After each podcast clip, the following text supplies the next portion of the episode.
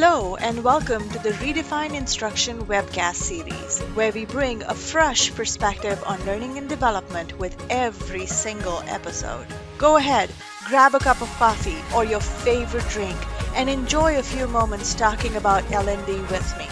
Hi, my name is Sandhya Lakhanpal and I am your host for this series. Subscribe to our webcast or look out for new episodes on YouTube. Follow us on Facebook, Instagram, Twitter, or log on to redefineinstruction.com for the latest trends on L&D. In this week's episode, I speak with the award-winning speaker, author, and design guru, Tim Slade, who has helped several companies and designers achieve their potential. Tim is the creator of the eLearning Designers Academy, where he teaches and mentors new and veteran designers to upskill their e-learning design skills. In this episode, he shares his journey and gives a sneak peek behind the curtain. In this ever-changing landscape where companies demand new and innovative ways to train, many teachers, classroom trainers, and recent college grads are looking to transition into e-learning and instructional design. Many employers are starting to hire for skills and less for years of experience or formal education credentials. As a result, it's important that folks focus on building the skills that employers are looking to hire for. This includes instructional design for e-learning, stakeholder and project management, storyboarding and development, etc. With the demand for e-learning experts on the rise, the eLearning Designers Academy is the perfect platform to learn and grow. Not only does Tim offer his expertise through experiential workshops, he offers career advice, portfolio skills, and builds a community of support for you. As an added bonus, Tim has a special offer for those looking to join the eLearning Designers Academy. Stay on till the end of this episode to hear more about this special offer. Tim, thank you for joining me for this episode of Redefine Instruction. Thank you for taking the time to answer a few questions for transitioning professionals this morning. Thank you so much for having me. All right. So, Tim, I know I have personally followed your journey since GoDaddy, and I have used a number of your assets, and I know you're very active in the Articulate Storyline Heroes community. You post a lot on LinkedIn, and there's just so many assets that you've put out there, and I know there's a number of designers who've benefited.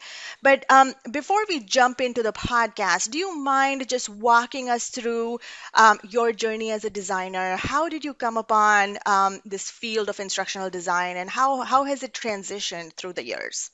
So, you know, I've been working in the field of e-learning and instructional design in different capacities. I mean, I've worked in corporate America, I've worked for small companies, I've worked for local and state governments, technology companies like GoDaddy, and now I own my own business. But, you know, I've only been doing this for a little over 10 years now.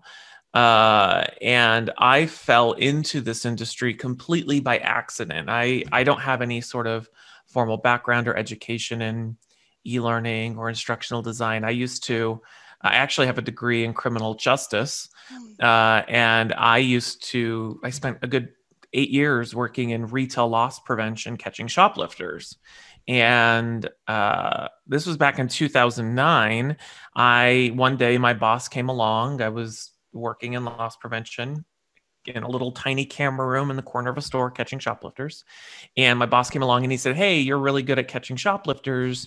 You should teach others how to catch shoplifters. There's a training coordinator position opened at the corporate office." And so I applied and I managed to get the job somehow, and, you know, kind of snowballed. Before I knew it, I was moving across country to Wisconsin. I'm in Phoenix now, and then I moved to Wisconsin for this job, and I'm back in Phoenix now. But I was 23 and I thought, this was going to advance my loss prevention career, becoming the corporate loss prevention person.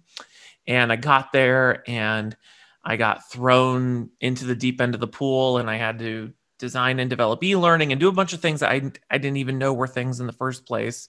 And it was through that process I realized that I had a talent and a skill and a passion for something that I didn't even knew existed, existed within me. And I had what I call a career identity crisis, which I think everybody does at some point, where you think you're going down one path, but then, a wrench gets thrown into things and you get, you get this fork in the road with your career. And so I decided to continue on with e-learning, because I enjoyed it and I was good at it, and the rest is history. That's what I've been doing for the past 10 plus years. And so I want to pick up at the point where you said you got thrown into the deep end of the pool, right? A lot of instructional designers, when they're looking at positions, they look at the descriptions that are posted out by employers, and there's this whole gamut of skills that employers demand, right? They're demanding anywhere from HTML to, XAPI. They want storyline and Captivate. So, I if you were to advise a new designer who's just coming in, it can be relatively intimidating. Where can a new designer start? Like, what's a good place to begin? So I think the first thing I want to give context to is why it seems that more and more job descriptions and employers are looking for this like really broad mixed bag of skills. And the primary reason why there's been this shift, I think, over the last several years, where employers are expecting more and more from their instructional designers, is that what it means to be an instructional designer or an e-learning designer or a learning professional in general has evolved drastically. That's what I meant to say, over the last several years. I mean, it used to be, that an instructional designer was something very different than, say, an e-learning developer. And that's because before Captivate and before Articulate Storyline and all of these tools that make it really easy for us to develop e-learning, you had to hire somebody with really specific skill sets and using expensive tools and coding e-learning, custom coding e-learning into existence. Right. And that was something that instructional designers didn't do. And then the tools have become easier and easier to use. And as a result, employers, hiring managers are expecting people to have this really broad skill set. You can manage a project, you can write a storyboard, you can create a facilitator guide. Maybe you develop an e-learning course one day. Other days you do, stakeholder management or evaluation. It's just kind of this really broad bag of skills. And so for me, I think that I really ignore. If I were to go back to where I was 10 years ago, really early in my career, and I'm looking at job descriptions, and I'm really intimidated by it listing all these things like HTML and XAPI and all this stuff, or expecting you to have a master's degree or certain years of education. I realize that I think a lot of times employers put all of these things in their job descriptions, but they don't really expect you to have all of that. And so I kind of came to the point where I'm like, I'm going to ignore everything that they're asking for. If I think I'm a good fit for it and I want to work there, I'll put my name in the bucket, if you will, or my name in the hat, and I'll impress them with my skills, and they'll choose me or they won't choose me. And so I guess what I'm saying is be skeptical about those job descriptions. I couldn't code myself out of a paper bag.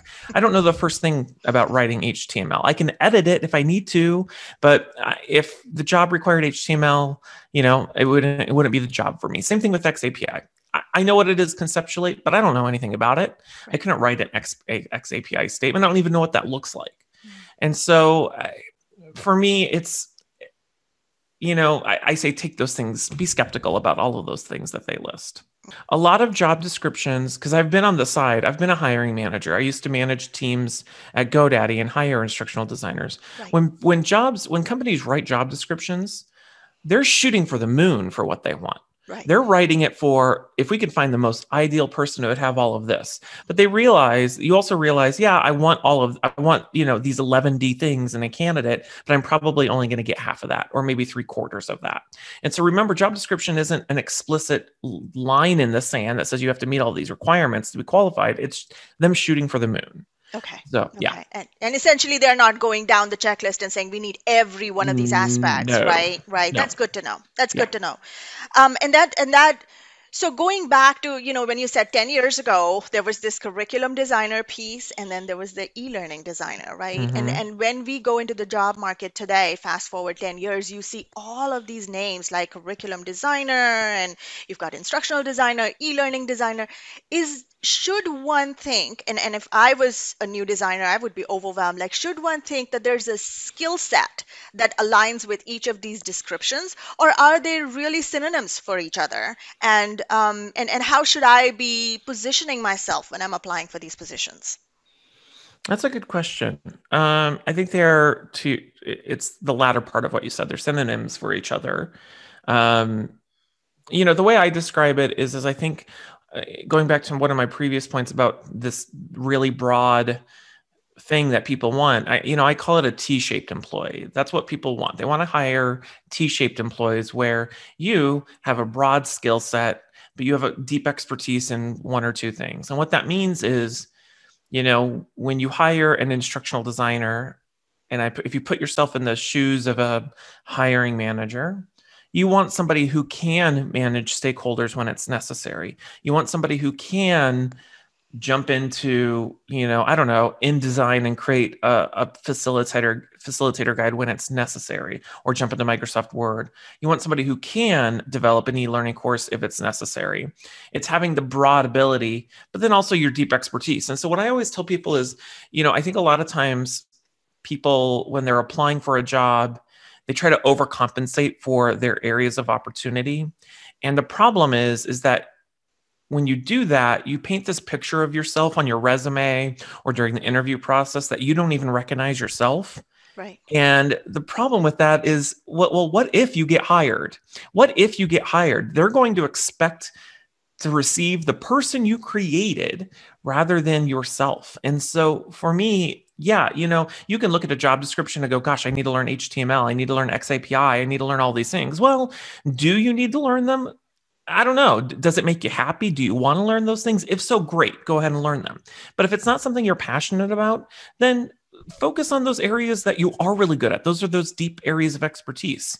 I don't spend a lot of time learning about XAPI because it's just not my cup of tea. You know, and so I'm not going to invest a lot of time in it. And you can still have a successful career without knowing everything about our industry. Right. So I know that kind of goes into a different direction, but I hope that helps a little bit. Definitely. And so let's filter it down a little bit more. So if you were coaching a new designer and you said, let's pick 5 skills to break into this industry, what would those 5 skills be? Yeah. Okay. This is great. 5 skills. Stakeholder and project management, I think, is a huge one, especially in corporate America. They want you to be able to manage expectations with stakeholders and manage projects. A big part of our job is managing the fifis of the people that we work with. The second one would be, I would say, solid instructional design skills. And that seems really broad, but what I mean about that is really focusing in on, when a stakeholder says we need training, you have the ability to be skeptical of what they're saying and investigate it and find the real core issue of what's happening and offer a performance-based solution, whether it's training or not. That's what I mean by really good instructional design. It's not just about knowing the theory. It's about knowing how you apply it in a really practical way in a work setting. I would say some sort of development skills. So the ability to open up Articulate Storyline and create an e-learning course, or use Rise or Captivate or PowerPoint. You can create content, not just ideate on a solution, but actually build it. One of the things that I think is super important is also the visual design component. I think this one always gets discounted within our industry, but people eat with their eyes first. And so if it doesn't look good and it's not engaging from a visual standpoint, it becomes that much harder, not only to impress your stakeholders who are you're creating solutions for, but it's also harder for your learners to engage in it. So I think the visual design component. And then I would say the fifth one, this one is, I mean, I could list a bunch of things, but this one I think is important in corporate America specifically, is, and has nothing to do with learning, but I think it's an important skill that anybody should have in corporate America, is what I call not business acumen, but political savviness. I think people, as much as I hate business politics, it exists. And as a learning professional, there's ways you can use your political capital to convince stakeholders to do the right solution, and understanding where your learning team or where you sit politically with your different stakeholders and what political capital you have to influence change is incredibly important. And that whole yes, but approach, right? And also the intrapersonal skills and the social skills that you bring to the table, where, you know, I love what you're saying, but can we add this component to it? And that takes you a long way. Be inquisitive is what I'm hearing. And then going back to your visual skills, that's whole a picture's worth 1,000 words component that comes in over there. And then the whole thing about if it's not visually appealing and you've dumped a whole bunch of content on a slide, then you are kind of cutting the edge of cognitive overload over there. So I am completely in agreement with the 5 skills that you listed over there. So let's say I was a new designer, and I know that you have a lot of assets that you offer, but I want to dive deep into your e-learning academy, right? The e-learning designers academy. I know that is a place where you nurture and hone skills for new designers. So can you tell us a little bit about that? So if I were a new designer and chose to join your academy, what can I expect to learn? What do you cover during the weeks of the academy? Yeah, sure. So the eLearning Designers Academy is something that I've been working on for the better part of the last several years. It started when I wrote the first edition of my book, the eLearning Designers Handbook. I created an online course version that to supplement the book. And then I realized there was an opportunity to create more online learning resources specifically geared towards new and aspiring e-learning designers. And so I would say this time last year, I really started envisioning what that would be. And I formally launched the eLearning Designers Academy website at elearningacademy.io back in February. And the goal behind the eLearning Designers Academy is it's an 8-week program, and it's meant to be a transformative experience where not only do you focus on the skills that employers are looking to hire for, those project management skills, those instructional design skills, storyboarding, e-learning development, articulate storyline, you learn all of that. But you also learn how to build your portfolio and create a brand around yourself so that you can catch the attention of hiring managers. And that's really the 2 things. I came to the conclusion that the 2 things that you need to have if you want to land a good job in this industry, whether you're brand new or you're experienced, is you have to have the right skills, and you need a way to prove that you have those skills. More and more employers are hiring for what you can offer them right now. They don't really... Not that they don't really care. It's becoming less and less important that you have a particular degree or a certain number of years of experience. They want to know, can you build a course in articulate storyline? If you can do that, I don't care if you have 10 years of experience or 2 years of experience.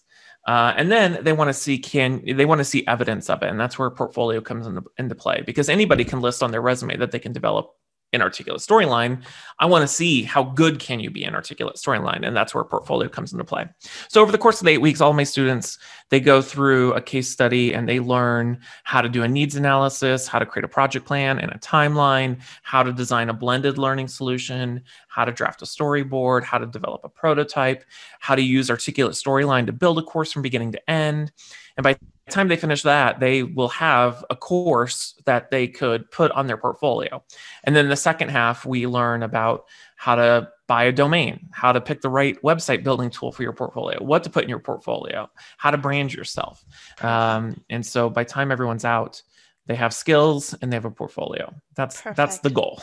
Perfect. I think that ties right into, the competitive edge that you're able to prove with the portfolio, because it's almost like when you're looking at a job description, right at the bottom, they'll say, portfolio is important for submitting an application. And, yep. and, you know, most people don't even know where to start with a portfolio. I mean, I don't even know what are the assets to put in there. I mean, if I were to rewind 10 years, I wouldn't even have known the definition of what an e-portfolio is. And now more and more people are asking for it. And it's not just what you said, not just the finished product, right? The journey, right? The needs analysis, the storyboard piece, all, they want to see it all, that you can do it, because you're essentially, what I'm hearing is you're solving a business solution. You are not just an order taker who is, you know, you want a training? Yes, I'll do it. You know, you're not just that. You're much broader than that.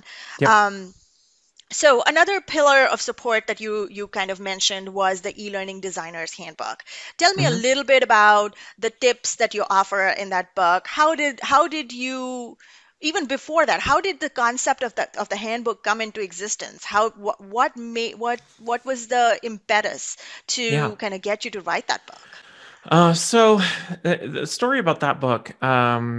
So in 2016, I got hired as the director of instructional design at GoDaddy, and when I got hired there, my primary focus initially was to take this really small team that I had and turn them into e-learning designers and instructional designers. And these four people that I had on my team initially, they were former classroom trainers, former facilitators. They didn't know anything about e-learning design or development or instructional design.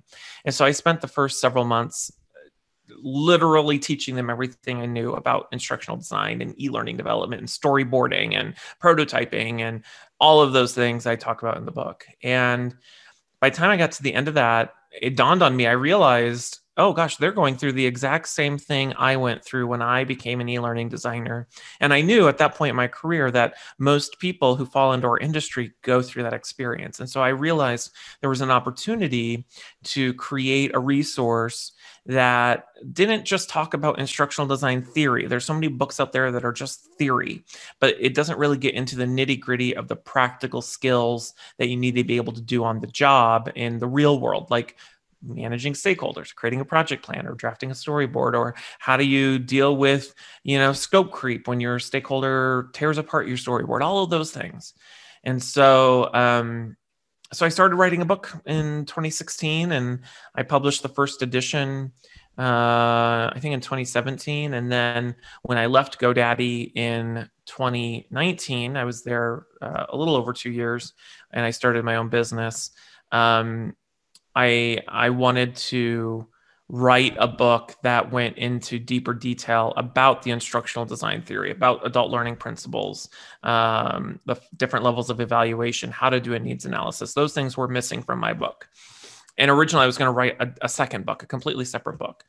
And the more I started thinking about talking about instructional design and needs analysis, I realized I couldn't talk about those things without also talking about all the things in the first edition. So I realized it was ultimately what I was writing was a second edition of the book. And I published that last October-ish. So that was kind of the history behind it. You know, it's like I said, it's as the subtitle of the book is, it's a practical guide to the e-learning design and development process for new e-learning designers. And if someone was looking to get their hands on this book, where can they find it? On Amazon. You just type in e-learning and it'll come right up. And there's an ebook version too, right? That's available. Yep. There's one available on Kindle. Okay. So let me be the devil's advocate over here. Sure. If I wanted access to all that knowledge that Tim Slade has, and can I just read the book and get all of that information, or does the book work hand in hand with the academy? The book works hand in hand with the academy. So everybody who enrolls with the academy, they get a copy of my book. You can learn from just the book. And the reality is there's nothing that I teach in the academy that you can go learn for free. You know, for those who maybe can't afford to enroll or even afford to buy the book, that's okay. You can find all of this content available on YouTube or on Google or in the Articulate eLearning Heroes community. What I'm trying to gear my program to, whether it's the book or the academy, are people who want to follow a structured approach. They want to be guided and have their hand held through it. So that's the differentiator, right? If you are confident enough to go figure this stuff out on your own, then by all means, you know, great, go do that and save yourself some money. But if you want a guided, structured approach, you know, maybe there's the book, or maybe you want the full experience with the academy. Okay. And if someone's joining your academy, are there like a minimum set of tools that you advise them to invest in before they join the academy or during the course of the academy? Yeah. So in the academy, at the very minimum, people need access to Microsoft Word or PowerPoint or something similar like Google Docs. And then we, you know, a primary focus on it is Articulate Storyline. That's the number one tool that most employers are looking for. And so what I always encourage my students is that if they're not ready to invest in Articulate Storyline, which can be, you know, cost prohibitive for some folks, they can use the 60-day free trial as part of the program as well, because it's full featured. Awesome. Awesome. And what's the length of the academy, Tim? Yeah, so the program itself is the guided structured program is a total of 8 weeks. Includes, I think, I want to say about 15 hours of self-paced content. And then each week we have a Zoom meeting where we come together and do some synchronous learning. Those are recorded. And then once those 8 weeks are over, you still get access to everything forever. So anytime I publish a new course or I update a course for the self-paced content, you get access to that. So it technically continues to live on forever. The structured program, though, is 8 weeks initially. And how many hours of commitment can one expect to make if one joins the academy? Yeah, so, you know, this is a hard question to answer because I have some students who dedicate a significant amount of their time each week to it, and others who only spend a few weeks because of their situation. They only have that much time. So I don't require for those first 8 weeks, I don't require my students to follow along explicitly with the lesson plans that they get for each week. It's meant to be a guide.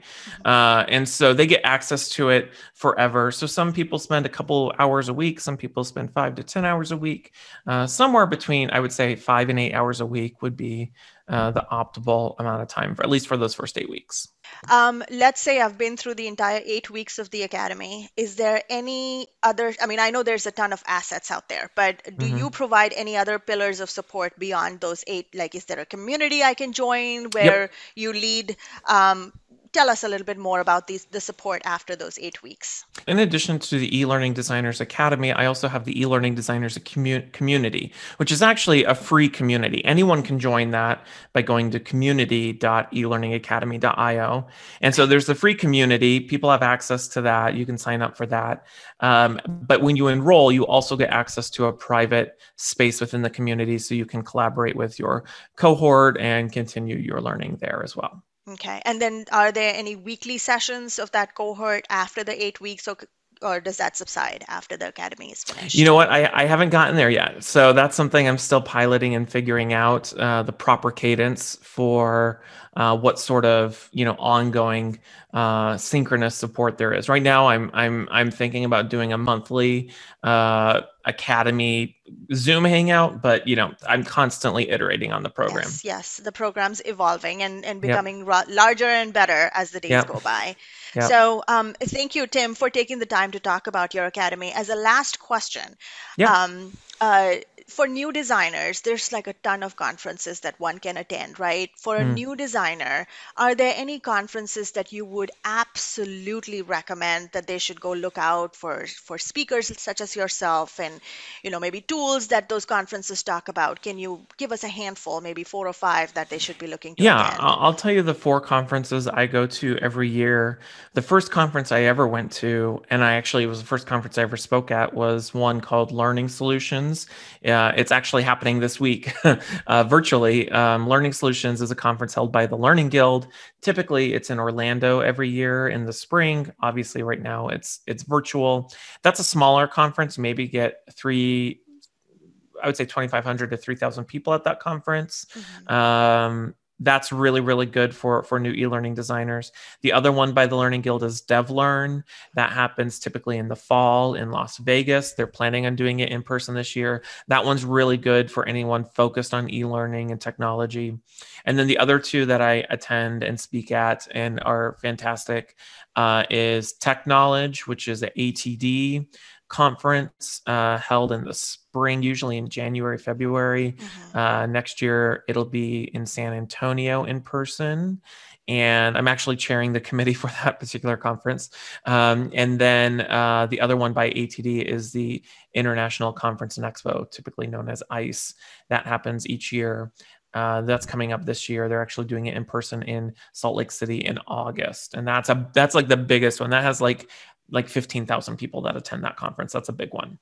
Are there any, so Articulate Storyline Heroes is one community that you would encourage people to join. Are there any other communities that one can, you know, as a new designer, maybe be a part of? Or the Articulate community is a really popular one. Obviously there's mine. Mine's not even a fraction of the size of the Articulate community. And then what I'd recommend is there's tons and tons and tons of other little communities on LinkedIn. I couldn't name any off the top of my head, but there's tons of them out there. I know there's some on Facebook, and then there's also Twitter. So, sure. And then Clubhouse, of course, that's getting big as well. I'm not on Clubhouse, but I know. That's the newest thing out there. I think it's on fire. It's picking up really fast, and people come on live and answer questions, so that's the fun part of it. Thank you, Tim, for taking the time to speak with me today. I'm going to encourage people to go into the show notes for a discount that you're going to provide for people who are listening to this webcast and potentially the podcast. Thank you again for spending time with us this morning. I look forward to speaking with you at another time on another topic. Thank you so much for having me. Thank you for listening to the Redefine Instruction webcast series. We welcome feedback. Leave a comment or question on any of our social media pages. We look forward to hearing from you. Until then, stay tuned for the next episode.